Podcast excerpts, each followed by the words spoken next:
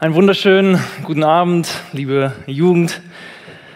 Äh, ich freue mich sehr, heute Abend hier sein zu dürfen und jetzt auch die Ehre zu haben, das Wort an euch zu richten. Ähm, Daniel, ich danke dir für dein persönliches Zeugnis. Ähm, das zeigt, dass der Herr lebt und dass er die Herzen verändert. Und deswegen stehe auch ich jetzt hier, weil wenn Gott mein Herz nicht verändert hätte, dann würde ich jetzt hier auch nicht stehen für euch. Bernd hat es schon kurz angesprochen. Ich möchte zwei, drei Worte über äh, mich verlieren, damit ihr so ein bisschen ein Bild habt, wer hier vor euch steht. Das hilft immer auch ganz gut, finde ich. Also, ich heiße Max. Ich bin 27 Jahre alt und bin jetzt schon fast seit drei Jahren in Hamburg und auch in der Arche. Und äh, seit drei Jahren jetzt fast verheiratet mit meiner Naemi. Und ja, ich komme aus Kaiserslautern, der Südwestpfalz aus der Hoffnungskirche. Dort bin ich mit 21 zum Glauben gekommen und ist immer noch tief verbunden mit der Arche, die Freundschaft zur Hoffnungskirche. Grüße sind an der Stelle auf jeden Fall raus. Genau, und zurzeit beruflich mache ich noch äh, eine Ausbildung zum Berufsfeuerwehrmann.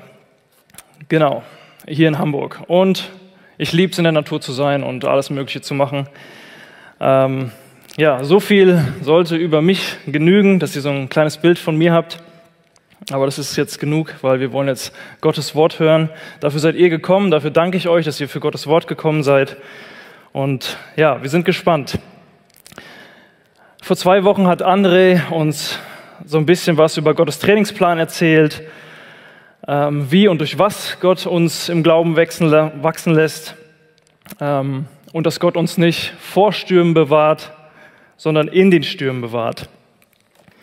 Dann haben wir letzte Woche gehört von Niklas zwischen der Begegnung äh, zwischen Obadja, das war der Diener des Königs Ahab, Ahabs, und dem Prophet Elia. Und Niklas hat uns etwas darüber erzählt, was es bedeutet, Gottesfurcht zu haben und vor dem wahren Gott zu stehen. So eine kleine Rückschau auf die vergangenen Wochen. Und wir gehen weiter heute in der Predigtreihe mit Elia. Und das heutige Thema, mit dem wir uns befassen, lautet, auf welcher Seite stehst du? Und ich möchte wieder, weil es sind ein paar Wochen vergangen und äh, das nochmal aufzufrischen in euren Köpfen, wo wir uns gerade befinden in Israel zu der Zeit, mit dem sich unser Text heute behandelt, so einen ganz kleinen Rückblick geben, ganz kleine Rückschau geben was hier los ist. Also wir sind in Israel, 850 vor Christi circa. Und Niklas hat es uns erzählt letzte Woche. Es war eine Zeit, in der Könige herrschten über das Volk. Unter anderem König David und König Salomo hat Israel seinen größten Glanz erreicht, sei es wirtschaftlich als auch geistig.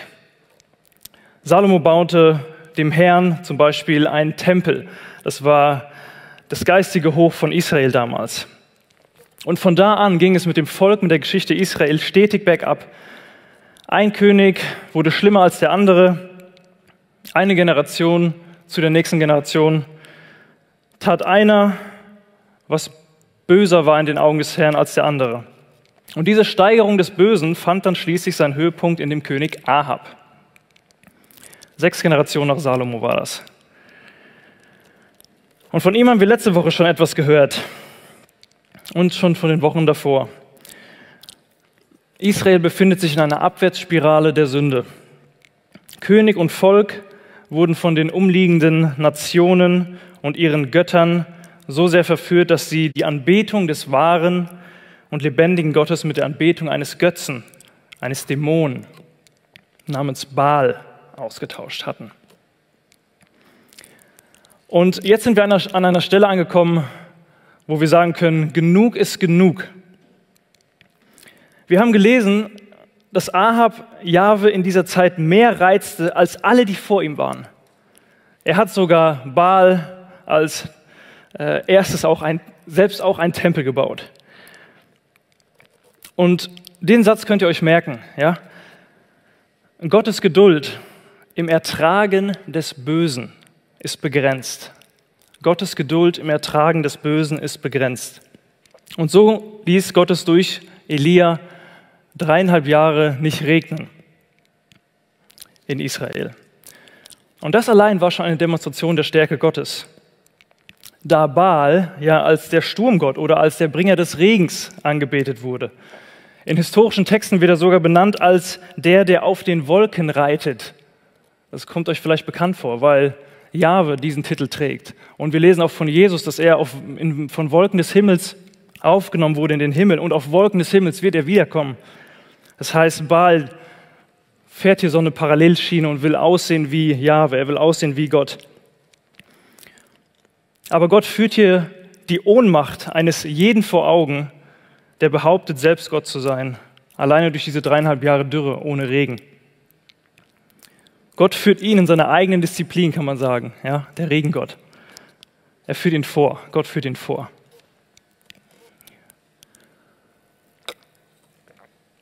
Die Folge von dreieinhalb Jahren nicht regnen, könnt ihr vorstellen. Die Flüsse sind ausgetrocknet. Hungersnot, Leid, Not, Demütigung. Und wichtig zu betonen ist, dass Gott das hier nicht tat, um das Volk zu vernichten, sondern vielmehr, weil er immer noch gnädig war und die benebelten Herzen des Volkes aufwecken wollte und sie dadurch zur Buße und zur Umkehr von ihren falschen Wegen bringen wollte. Können wir die Perspektive verstehen? Und in der Textstelle, die wir uns heute betrachten, nähern wir uns langsam aber sicher der Höhepunkt der ganzen Geschichte von Elia.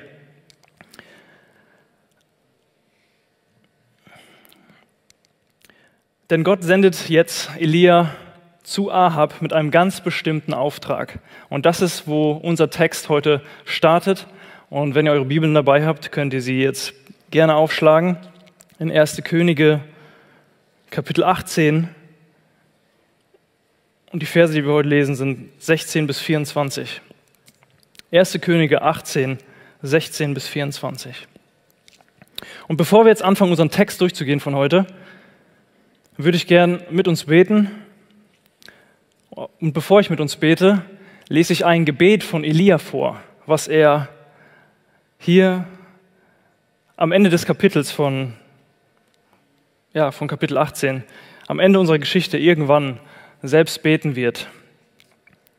Nämlich er hat gebetet, antworte mir, Herr, antworte mir, damit dieses Volk wisse, dass du, Herr, der wahre Gott bist und dass du ihr Herz zurückgewandt hast.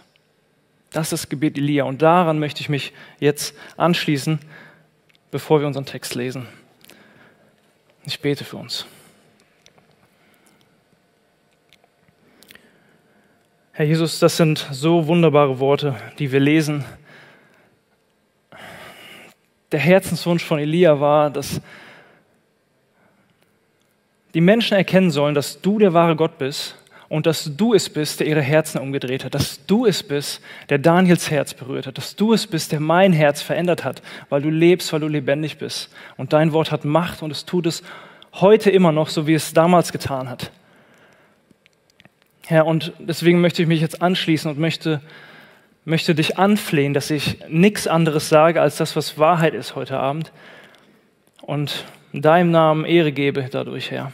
Und dass Menschen, die jetzt hier sind im Saal oder die zuschauen über die Bildschirme, dass sie dich in ihrem Herzen erkennen als den wahren Gott. Das bete ich, Herr. In deinem Namen und zu deiner Ehre. Amen. Okay, lasst uns lesen ab Vers 16.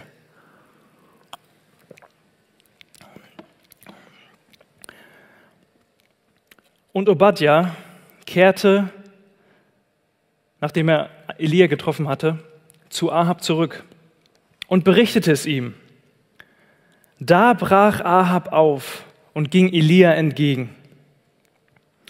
Und als Ahab den Elia sah, sprach Ahab zu ihm, bist du das, der du Israel ins Unglück bringst? Er aber sprach, nicht ich bringe Israel ins Unglück, sondern du und das Haus deines Vaters, weil ihr die Gebote des Herrn verlassen habt und den Balen nachgefolgt bist. Und hier wollen wir ganz kurz schon mal unterbrechen, weil wir müssen kurz hier drüber reden. Lass uns mal schauen, wie Ahab Elia begegnet. Stell dir vor, es hat dreieinhalb Jahre nicht geregnet. Stell es dir vor aus Ahab seiner Sicht. Und dann siehst du den Mann, von dem du glaubst, er sei die Ursache für sein Leid, das Leid seines Volkes, seiner Familie, seines Königtums und letztendlich auch seines Besitzes.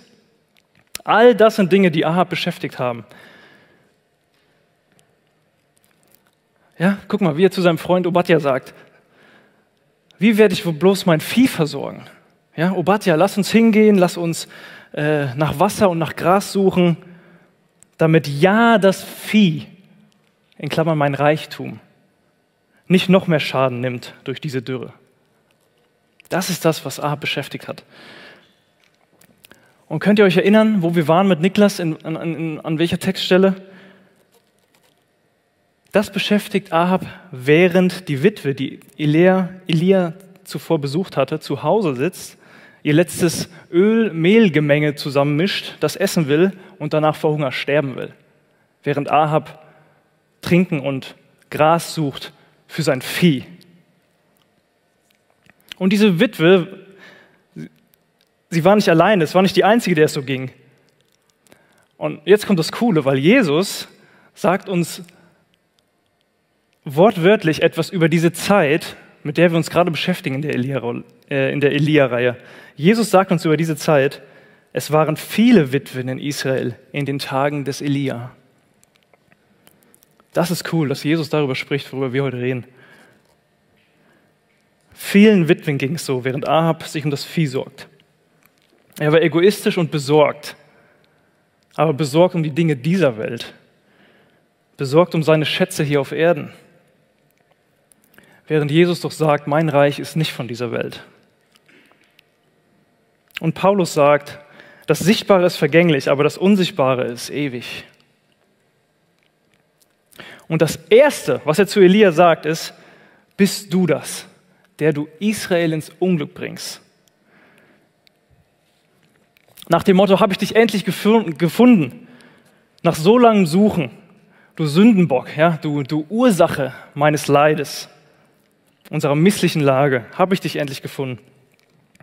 Ja, und das ist mir zu Herzen gegangen, als ich, als ich den Text vorbereitet habe, weil in dieser Herzenshaltung, die Ahab hier offenbart, sieht man doch so sehr die Natur der Sünde, oder? Die Natur der Sünde, die doch genauso auch in dir und auch in mir wohnt. Und das ist die Krankheit der Menschheit. Damals so wie heute.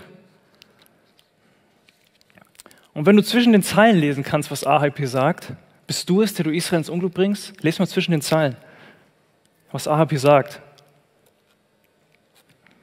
Vielleicht habt ihr etwas äh, Ähnliches schon mal gehört. Es ging ungefähr so.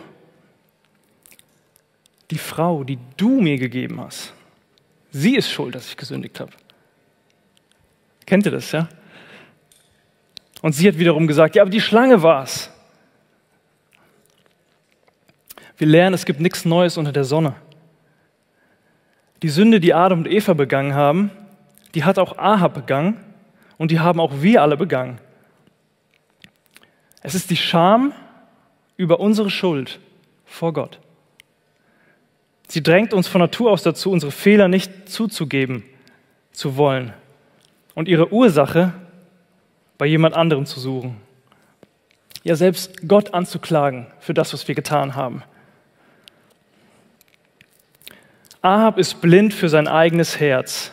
Und weil er blind ist, braucht es wahre, erweckende Worte Gottes. Worte, die die Wahrheit der Dinge offenbaren, wie es um ihn wirklich steht.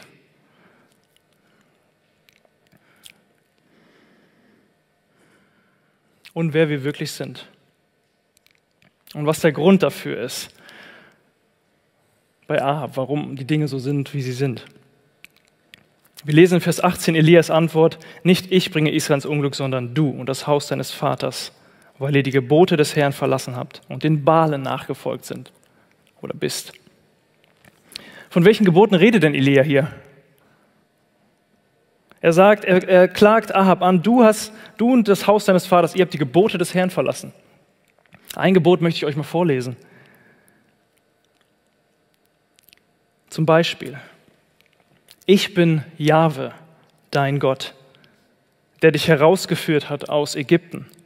Du sollst keine anderen Götter neben mir haben. Da fragt man sich doch, warum sollen wir keine anderen Götter neben Gott haben? Will Gott der Beste sein vor den Göttern oder was? Oder wieso dürfen wir nicht mehrere Götter haben? Die Antwort folgt sogleich. Ich bin Jahwe und keiner sonst. Außer mir gibt es keinen Gott. Aus Jesaja 45. Ja, das heißt, alles andere ist eine Lüge und ist eine Täuschung. Deshalb sollt ihr keine anderen Götter neben mir haben, sagt Jahwe. Und lasst mich euch fragen, jetzt wollen wir gucken, wer, wer letzte Woche aufgepasst hat. Quizfrage, ja. Wo, wo war Ahab, als er durch Obadja die Botschaft bekam, dass Elia aufgetaucht sei? Wo war Ahab?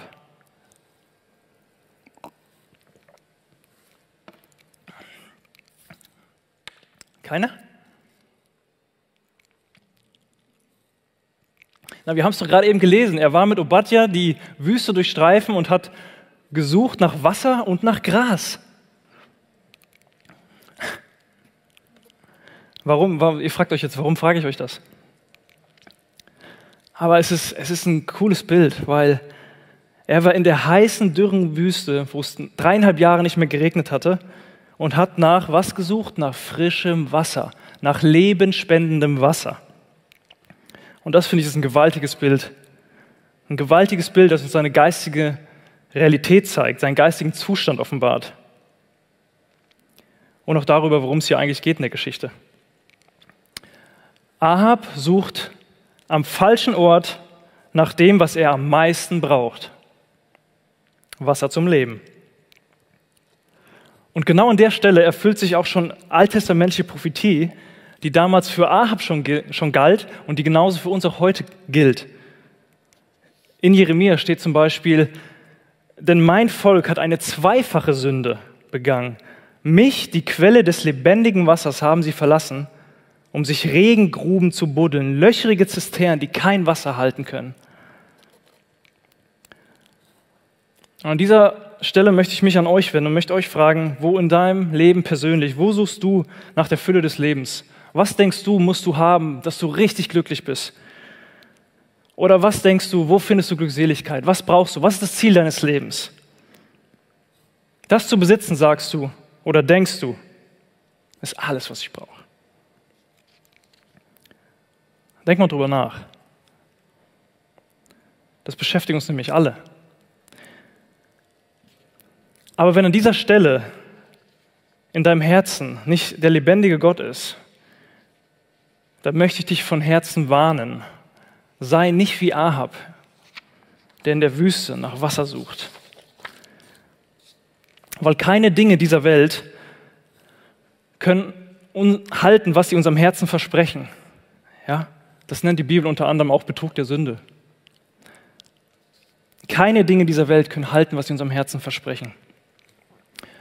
Und es liegt daran, dass du, Mensch, für mehr, für etwas Besseres geschaffen wurdest. Und vielleicht hörst du hier gerade zu, vielleicht sitzt du hier in den Reihen, vielleicht bist du am Bildschirm und kennst Jesus ja noch gar nicht. Das kann sein, dass du Jesus noch nicht kennst. Aber was du kennst, ist das Verlangen in deinem Herzen nach mehr. Das Verlangen nach Glückseligkeit. Der Wunsch, das Verlangen, deine Seele zu sättigen. Kennt ihr das? Der Wunsch, das Verlangen deiner Seele zu sättigen. Das kennt ihr alle. Und Jesus ist der, der dieses Wasser hat. Das lebensspendende Wasser, das auch Ahab in der Wüste sucht und wonach du vielleicht auch suchst. Er sagt, wer von dem Wasser trinken wird, das ich ihm geben werde, den wird nicht dürsten in Ewigkeit, sondern das Wasser, das ich ihm geben werde, wird in ihm eine Quelle von Wasser werden, die unaufhörlich fließt und sprudelt bis ins ewige Leben. Das sind Worte von Jesu. Also lass mich dir verraten, du als Mensch wurdest für Gott geschaffen. Das ist die Bestimmung des Menschseins. Du wurdest für Gott geschaffen, um bei ihm satt zu werden, um bei Gott satt zu werden, in seiner Nähe. Das ist Evangelium. Und dazu später mehr. Die Zeit drängt, ihr Lieben, und wir müssen im Text weitergehen, um zu sehen, wie es weitergeht und welche Forderungen Elia jetzt an Ahab stellt. Schaut wieder in eure Bibel. Wir lesen weiter ab Vers 19. 19 und 20 lesen wir jetzt. Also, Elias Forderung an, an Ahab. Und nun, Ahab, sende hin und versammle zu mir ganz Israel auf den Berg Kamel. Dazu die 450 Propheten des Baal und die 400 Propheten der Aschera, die am Tisch der Isabel essen. Isabel war die Frau von Ahab. Daraufhin sandte Ahab Boten zu allen Kindern Israels und versammelte die Propheten auf dem Berg Kamel. Pause. Stellt euch mal oder versucht euch im Kopf diese Szene hier vorzustellen, weil der nächste Vers, den wir gleich lesen werden, da sind schon alle da. Weißt du, da, da, da hat sich das schon erfüllt, dass alle gekommen sind zu dem Berg. Aber jetzt sind wir erstmal hier, dass Elia von Ahab fordert, sende nach Israel, zu allen Kindern Israel, zu den Propheten und versammle alle an dem Berg. Es ist schwierig für uns heutzutage das vorzustellen, wie viel Zeit dazwischen liegt, weil wir heute Handys haben, wir haben E-Mails, all das. Ja, wir könnten einen, eine, eine, einen Gruppenchat eröffnen mit ganz Israel und können sagen, komm auf den Berg Kamel. Ähm, und die wären innerhalb von einer halben Stunde da. Aber so war das damals nicht. Du musstest erst die Boten zu ihnen senden und dann mussten sie zurückkommen zu dem Berg. Das hat lange gedauert. Und welche Botschaft hatten diejenigen, die die Kinder Israels versammelt haben? Weil das muss sich doch wie ein Lauffeuer durch ganz Israel, äh, wie sagt man, gesprochen haben. Weil auch wenn du kein religiöses Interesse hattest an Elia, dann hast du dich doch dafür interessiert und hast es doch zu deinem, zu deinem Anliegen gemacht, weil dein Magen geknurrt hat, weil du nichts zu essen und nichts zu trinken hattest. Das heißt, jeder wusste zu der Zeit, wer Elia war. Stellt euch die Schlagzeilen vor, die die Boten erschaffen haben. Elia ist wieder aufgetaucht. Es kommt zum Showdown. Warum versammelt Elia ganz Israel? Hat unser Leid jetzt bald ein Ende? Wird es wieder Regen geben? Hat die Dürre endlich ein Ende? Vielleicht hat ja sogar einer gerufen, hat der Lockdown endlich ein Ende? Vielleicht wird das keiner damals gerufen haben. Aber dennoch hört es sich ja fast so an, als ob Elia hier zur Endschlacht ruft. Heute entscheidet sich's, hier auf diesem Berg entscheidet sich's. Endlich, müsste Elia auch gedacht haben, hat das Katz-und-Maus-Spiel ein Ende. Wir haben gelesen, dass Ahab ihn überall gesucht hat, in ganz Israel. Er hat von jedem einen Schwur abgenommen, dass er nicht weiß, wo Elia ist. Elia hat sich versteckt, die ganze Zeit in Israel. Und Elia hört überall aus seinen Verstecken immer diese Stimmen und diese Gerüchte und hört die Geschichten darüber, wie Isabel in dieser Zeit die Propheten des Herrn, zu denen er auch gehörte, dass Isabel sie ausrotten ließ. Sie tötete, verfolgte, ausrotten ließ. Das hört Elia alles aus seinem Versteck. Gefühlt sind alle in dem Land gegen dich. Und als ich das gelesen habe, musste ich, musste ich an so eine Szene aus einem Film denken. Und ich würde die kurz mit euch teilen. Vielleicht kennt ihr der eine oder andere die Filmtrilogie Herr der Ringe. Und wenn ihr es nicht kennt, ist auch nicht schlimm, ist gleich vorbei. Da gibt es diese eine Szene, wo Frodo und Sam an der Grenze zu Mordor stehen, um den Ring in den Schicksalsberg zu werfen. Und sie gucken da runter nach Mordor und sehen da alles voller Orks. Die ganze Armee ist dazwischen. Sie kommen nicht zu diesem Berg hin. Und dann, was machen sie? Sie verkleiden sich wie Orks, sie, sie, sie ziehen diese Rüstung an und, und gehen da durch und, und sind mitten unter den Feinden, quetschen sich da durch. Und sie waren richtig beängstigt. Und ich habe gedacht, so muss sich Elia gefühlt haben. Er war die ganze Zeit zwischen denen, die ihn gesucht haben, die ganze Zeit zwischen denen, wo er nicht offenbar werden durfte. Und jetzt ist die Zeit, wo er von Gott endlich zu Ahab gesandt wird, um sich zu zeigen und um etwas Öffentliches zu tun. Ist nicht schlimm, Bernd, kannst du das nachgucken, Herr der Ringe. Aber was entscheidet sich denn eigentlich an dem Berg Karmel? Worum geht es im Kern unserer ganzen Geschichte? Was sagt Elia zu dem Volk, das jetzt endlich eingetroffen war? Wer weiß, wie viel Zeit dazwischen war? Wir wissen es nicht. Aber wir lesen jetzt weiter in Vers 21. Kommt wieder zurück mit mir zum Text ab Vers 21 und wir lesen weiter. Worum geht's? Was hast du zu sagen, Elia? Vers 21. Da trat Elia vor das ganze Volk und sprach, wie lange wollt ihr auf beiden Seiten hinken? Wenn der Herr, also Jahwe, Gott ist, so folgt ihm nach. Wenn aber der Baal Gott ist, so folgt ihm nach. Und das Volk erwiderte ihm kein Wort. Da sprach Elia zum Volk, ich alleine bin übrig geblieben, ein Prophet des Herrn. Die Propheten des Baal aber sind 450 Mann. Also um herauszufinden, wer der wahre Gott ist, befiehlt Elia jetzt folgenden Wettbewerb. Wir lesen Vers 23 und 24. So gebt uns nun zwei junge Stiere Sie, die Baalspropheten, sollen sich einen Stier auswählen, ihn zerteilen und in Stücke auf das Holz legen. Sie dürfen aber noch kein Feuer daran legen. Und ich werde dann den anderen Stier nehmen und ihn auch zubereiten und auch aufs Holz legen, und auch ich werde kein Feuer daran legen. Dann spricht Elia zu den Baalspropheten, dann sollt ihr den Namen eures Gottes anrufen, und ich will den Namen des Herrn, Jahwe, anrufen. Und der Gott, der mit Feuer antworten wird, der sei der wahre Gott. Da antwortete das ganze Volk und sprach, das ist gut, das will ich sehen. Das ist eine gute Idee. Wer ist der wahre Gott? Okay, wir haben jetzt vier Verse gelesen und jetzt müssen wir uns ein bisschen darüber unterhalten.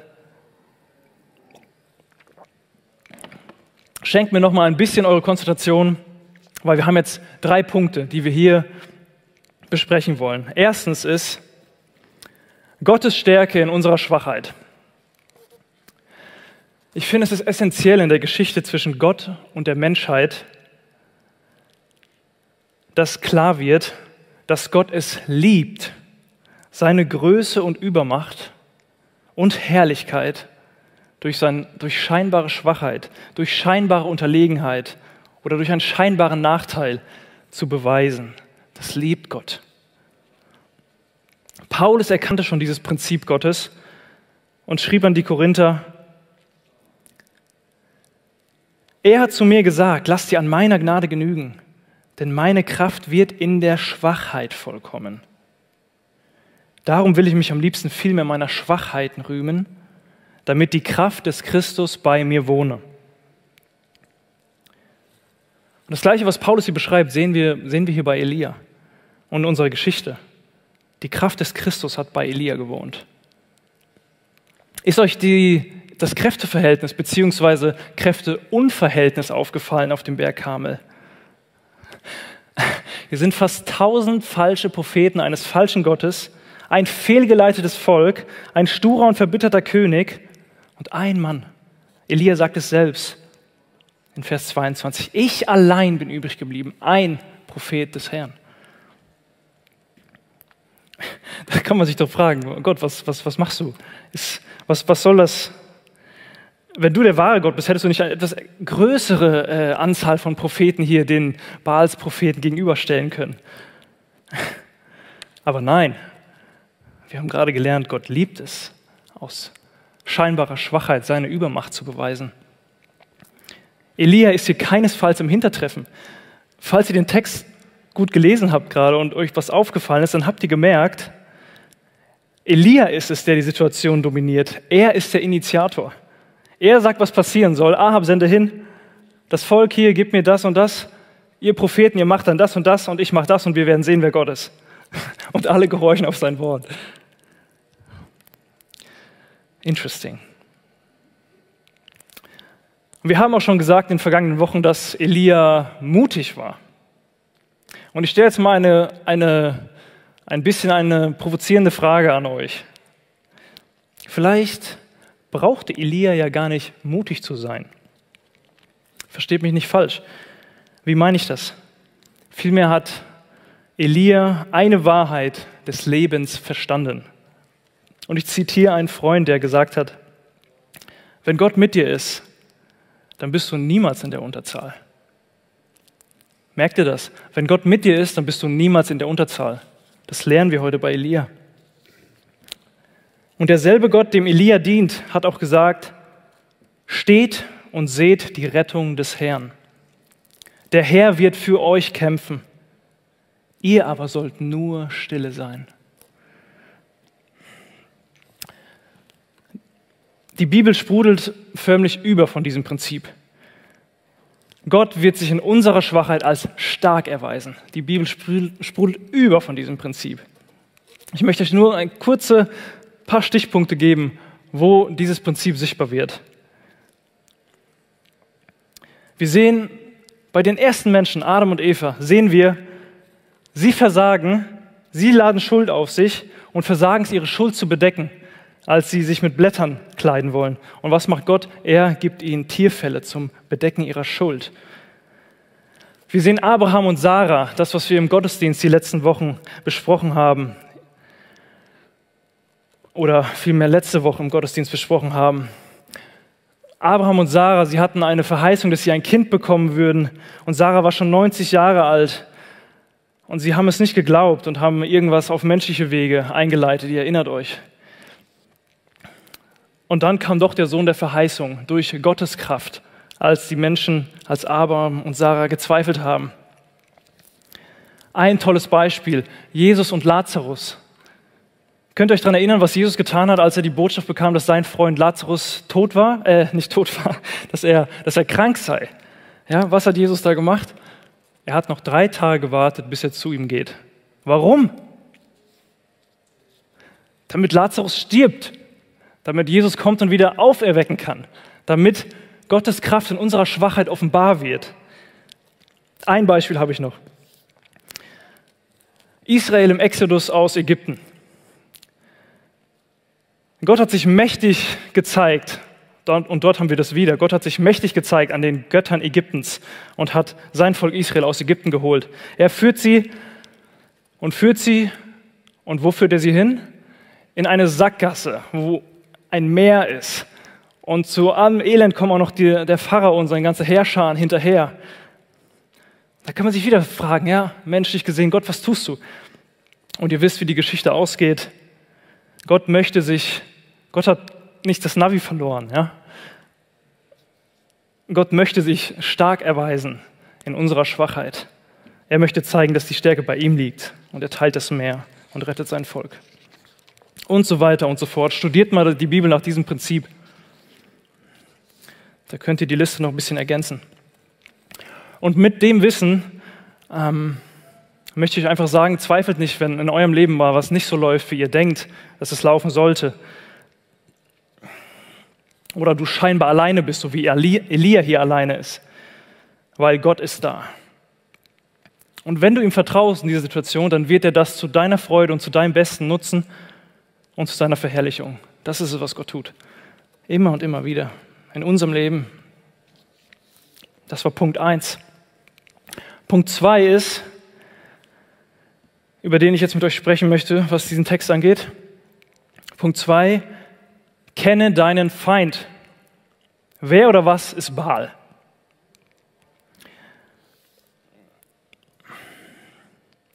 Wir haben vorhin gelesen, das Zitat, ich bin Jahwe und keiner sonst, außer mir gibt es keinen Gott. Aber wer war dann dieser Baal? Was war dann Baal? Und Andi hat es uns vor drei Wochen gepredigt und hat es auf den Punkt gebracht. Es war nichts anderes als Satansanbetung. Es war nichts anderes als ein Satanskult damals in Israel. Das heißt, im Kern war es derselbe Feind, der sich mal wieder eine andere Verkleidung übergeworfen hat. Und ich möchte jetzt an diesem Punkt, kenne deinen Feind, kein, keinen tiefen äh, Studiengang mit euch machen über die Tiefen des Satans. Das möchte ich jetzt nicht tun, sondern wir möchten nur ganz kurz Basic Stuff angucken. Ja, wir wollen drei Basics über den Teufel uns angucken, die ihr wissen müsst.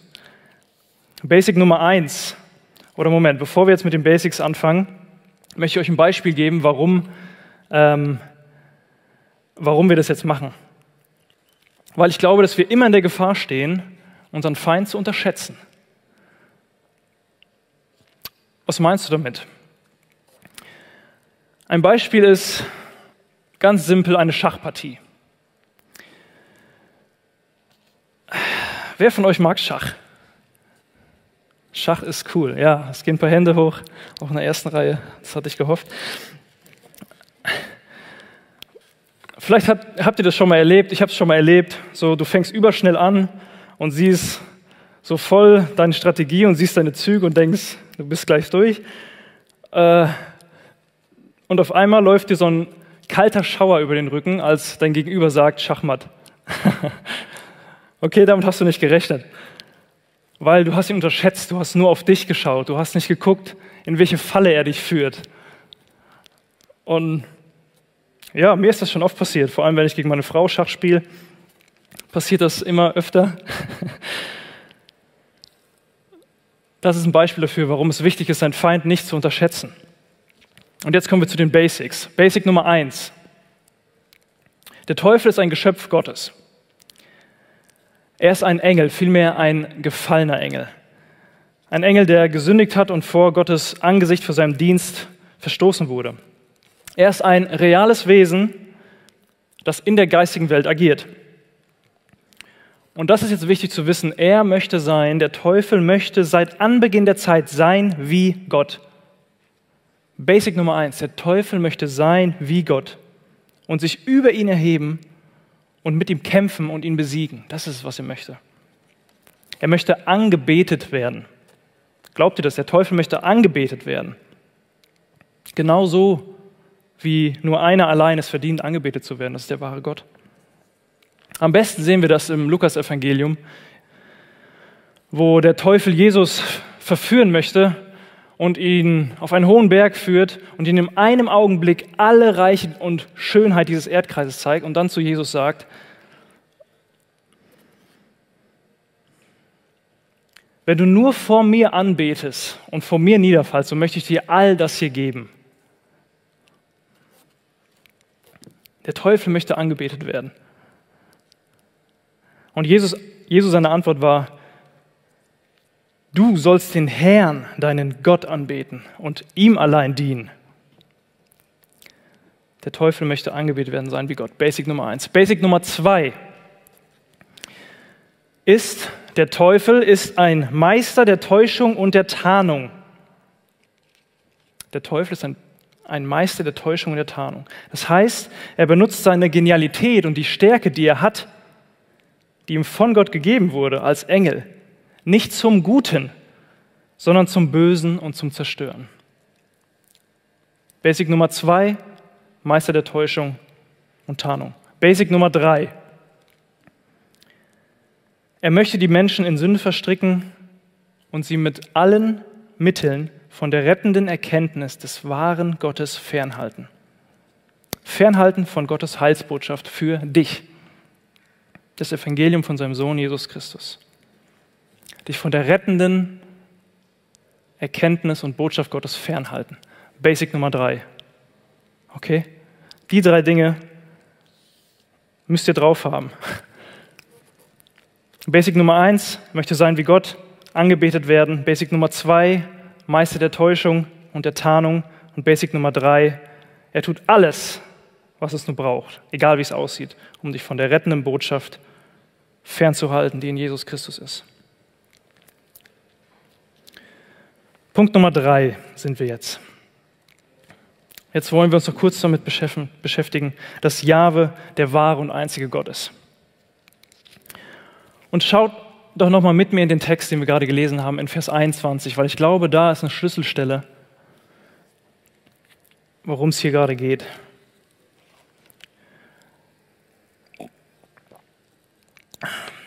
In Vers 21 lesen wir, dass Elia zu dem Volk sagt, pass mal auf, was er ihm sagt. Wenn der Herr Gott ist, also Jahwe, wenn Jahwe Gott ist, so folgt ihm nach. Wenn aber der Baal Gott ist, so folgt ihm nach. Wenn Jahwe Gott ist, so folgt ihm nach. Wenn aber Baal Gott ist, so folgt ihm nach. Und das fand ich so berührend. Und da kann ich mich so mit identifizieren, weil das offenbart hier ein, ein Herz, das die Wahrheit liebt. Und mit so viel Offenheit und Wahrheit kann das Volk überhaupt nicht umgehen. Und es schweigt einfach nur. Ja, ja, stimmt, hast recht, Elia. Wenn der Gott ist, dann bitte ich den an und wenn der Gott ist, dann bitte ich den an. Ja, macht doch Sinn, ist doch logisch. Wir müssen verstehen, Elia geht es hier nicht darum, jemanden für seine Partei abzuwerben. Ja, es geht hier nicht darum, wer ist cooler als der andere. Ja, das, das kann Andi vielleicht machen, wenn er, wenn er mit jemandem darüber äh, diskutiert, was ist der beste Fußballclub? Ja, ist es Bayern oder ne, dann kann man darüber diskutieren und er möchte die Leute abwerben. ja, das, das wäre ein Beispiel, da kannst du das machen, aber Elia geht es nicht darum. Er hat anders hier sein, sein Argument aufgebaut. Nein, Elia möchte in der Wahrheit sein. Das ist sein Anliegen. Und er wünscht, dass andere auch in dieser Wahrheit sind, namentlich das Volk. Und, und guck mal, das ist doch so schön, was wir heute auch wieder lernen über die Bibel. Sie ist so aktuell. Weil genau so dringt der Ruf Elias auch in die heutige Zeit. Zu uns jetzt hier ins 21. Jahrhundert, nach Hamburg.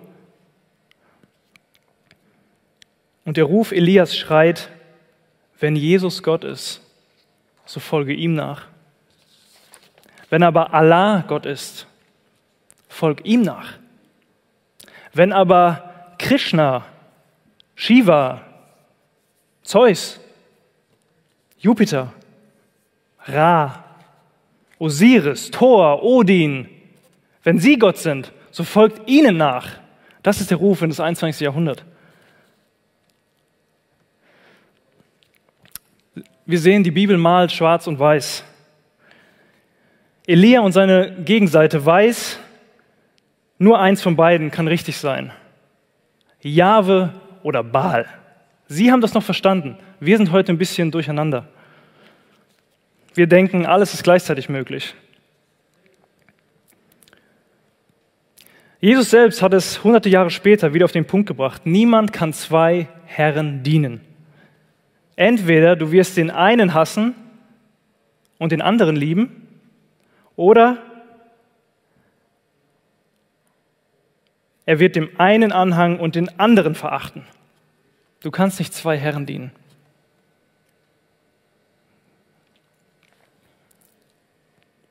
Und das meinte Elia auch mit der Frage an das Volk, wie lange wollt ihr auf beiden Seiten hinken? Was, was, was ist das, auf beiden Seiten hinken? Möchte es vielleicht mal jemand vormachen hier, hier vorne? Komm mal vor und, und hink mal auf beiden Seiten, wie das aussieht, ob das gut aussieht oder ob das vielleicht schlecht aussieht. Ihr braucht jetzt nicht vorkommen. Alles gut. Ein Beispiel dazu. Ähm, ich habe ja erzählt, ich komme aus der Südwestpfalz, ja. Das sind 650 Kilometer bis dahin. Es ist eine lange Strecke mit dem Auto. Und wir sind da letztens runtergefahren, meine Frau und ich. Und wir hatten so eine richtig fiese Unwucht in einem Reifen. Ja, so dass ab 110, 120 hat das Lenkrad so angefangen zu wackeln. Aber wir wollten ja auch ankommen, deswegen haben wir das Tempo auch irgendwann gehalten. Wir sind 650 Kilometer gefahren, beziehungsweise ich bin 650 Kilometer gefahren, mit diesem Ruckeln am Lenkrad. Ja, und als wir zu Hause angekommen sind in meiner Heimat, da hatte ich so ein richtiges Kribbeln in den Fingern. Ne? Weil es war nicht angenehm. Das war, das, war eine, das war eine Unwucht in einem Reifen. Ja? Stell dir vor, Elia sagt aber, wie lange wollt ihr die Unwucht in beiden Reifen haben, auf beiden Seiten? Du kommst so nicht vorwärts in deinem Leben. Was ich sagen will, ist, der Schein von Gottesfürchtigkeit, was ja die Baalspropheten hatten, die hatten alle tolle lange Gewänder, waren alle toll geschmückt. Der Schein der Gottesfürchtigkeit und religiöse Praktiken, von denen wir nächste Woche auch noch mehr hören werden, kann vielleicht für eine gewisse Zeit dein Gewissen etwas dämpfen. Aber ohne an den wahren Gott zu glauben und ihn als deinen persönlichen Retter zu kennen, schaufelst du dir damit nur im geistigen Sinne nach und nach dein eigenes Grab.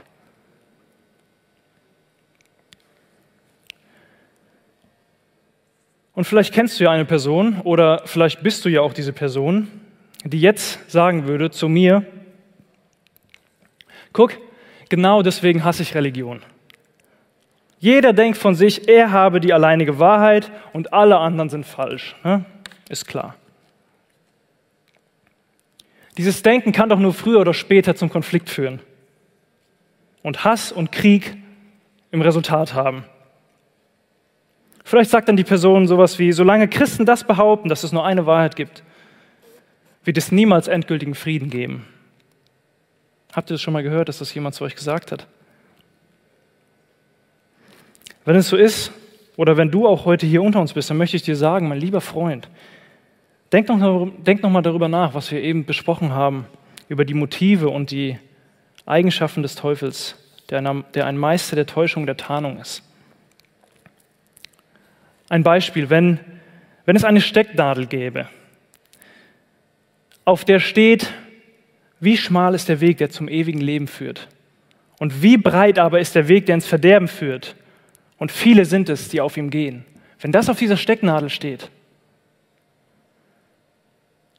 eine Stecknadel, die mit der Stimme Jesu ruft, ich bin der Weg, ich bin die Wahrheit und ich bin das Leben. Niemand kommt zum Vater als nur durch mich. Das ist die Stecknadel. Versuch dich mal in das, in das Motiv des Teufels hineinzuversetzen. Du willst aus deinem bösen Herzen nicht, dass jemand diese Stecknadel findet. Würdest du an seiner Stelle als der Vater der Lüge, wie er auch genannt wird, nicht auch tonnenweise Heu rüberkippen? Tonnenweise Heu rüberkippen? Um diese Stimme dieser einen Stecknadel nur als eine von vielen aussehen zu lassen. Denk mal drüber nach.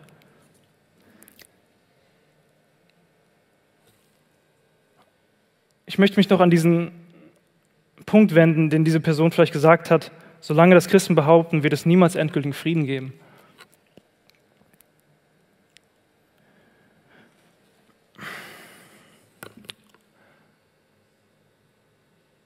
Wisst ihr, Christen,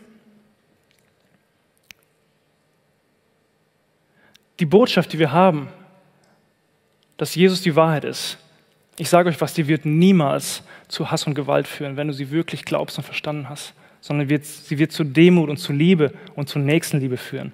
Und sie wird dazu führen, so wie Jesus es gesagt hat, dass du den lieben wirst, der dich verfolgt und der dich hasst und der dich schlägt. Liebt eure Feinde und betet für die, die euch verfolgen, hat Jesus gesagt. Wenn ich daran fundamental glaube, dann will ich meinem Nächsten nichts Böses. Aber wir sehen in der Geschichte, das hat Jesus auch nicht gewollt und das hat er auch nicht getan. Und trotzdem seht ihr, wie, wie sie mit ihm umgegangen sind und was sie letztendlich mit ihm getan haben. Und so dürft ihr auch wissen, dass diese Aggression nicht von uns ausgeht, sondern wir rufen mit der Stimme Jesu. Und als Christen glauben wir daran, als Christen glauben wir daran, dass es Wahrheit und dass es Lüge gibt. Wir glauben an das Gute und wir glauben an die Existenz des Bösen. Wir glauben an den einen wahren, lebendigen Gott, der als einziges von Ewigkeit zu Ewigkeit existiert. Seit aller Zeit und bis in alle Zeit. Er ist der Ursprung unseres Lebens der Sinngeber des Lebens und der Anfang und das Ende aller Dinge. Er ist der Gott, der sich selbst seinen Namen gegeben hat. Wer von euch hat sich selbst seinen Namen gegeben? Wir wurden alle geboren und haben unseren Namen bekommen von unseren Eltern, weil wir einen Anfang hatten. Aber Gott ist es, der sich selbst seinen Namen gegeben hat, weil er ist, weil er existiert. Er sagt und stellt sich Mose als Jahwe vor, der ich bin.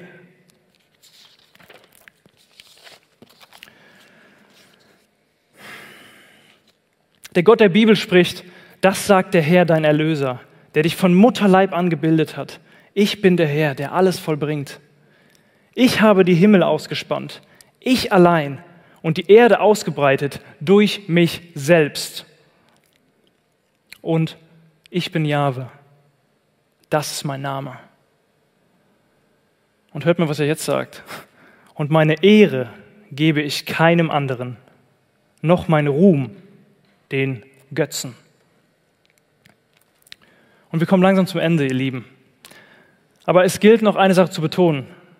Das ist nicht meine Botschaft, die ich hier erzähle, sondern es ist die Botschaft der Bibel und es ist die Botschaft von Jesus selbst.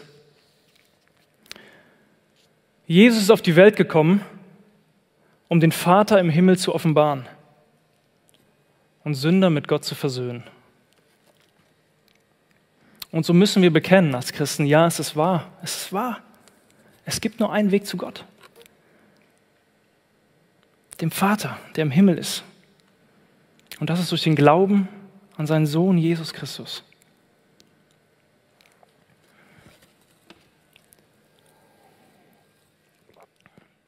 Verstehen wir das? Nicht durch Muhammad oder die Lehre des Islam, nicht durch die Lehre des Hinduismus, des Buddhismus oder andere Ideologien und Weltanschauungen. Durch die Anbetung Baals können wir nicht in die Gegenwart des lebendigen, wahren und heiligen Gottes zurückkehren. Und das möchte ich auch noch gesagt haben. Wir, kommen, wir sind fast am Ende, aber das muss ich gesagt haben. Mein lieber Freund, der du das hörst, das ist keine Hasspredigt, das ist keine Hassbotschaft und es ist auch keine Intoleranz gegenüber Andersdenkenden. Das ist so ironisch, weil es ist vielmehr genau das Gegenteil. Vielmehr vereint uns dieser Gedanke als Menschheit vor Gott. Es ist vielmehr der Ruf aus Liebe und, und Wahrheit, der von hier vorne kommen soll.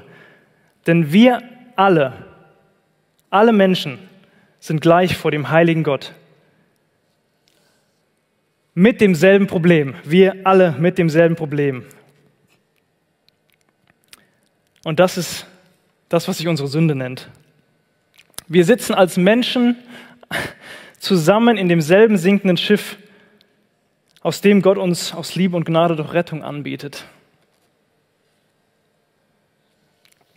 Und Ahab wurde in dieser Geschichte, die wir heute durchgenommen haben, mit seiner Schuld konfrontiert. Wir werden heute mit unserer Schuld konfrontiert. Und am Ende bleibt dann die Frage, die nur du persönlich beantworten kannst. Und die lautet, auf welcher Seite stehst du? Auf der Seite Baals, der nicht retten kann? Oder möchtest du zurückkehren zu dem Hirten deiner Seele? Oder möchtest du zurückkehren zu dem Hirten deiner Seele?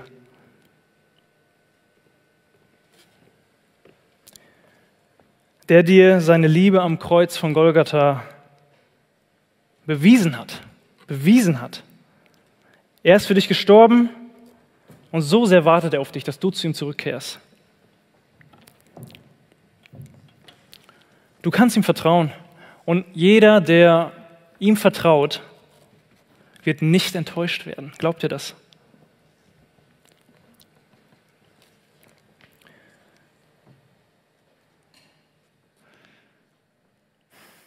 Und ich hoffe, die Botschaft heute Abend ist angekommen. Und es gibt jetzt eigentlich nicht, nicht viel meiner Predigt mehr hinzuzufügen, aber ich möchte sie so gerne mit den, mit den Worten Jesu selbst beenden um das nochmal einzurahmen, als er gesagt hat, in Johannes 17, Vers 3, dies aber ist das ewige Leben, dass sie dich, den allein wahren Gott und den du gesandt hast, Jesus Christus, erkennen. Das ist das ewige Leben, dass sie dich, den allein wahren Gott und den du gesandt hast, Jesus Christus erkennen. Es ist nicht meine Botschaft, es ist die Botschaft von Jesus. Amen.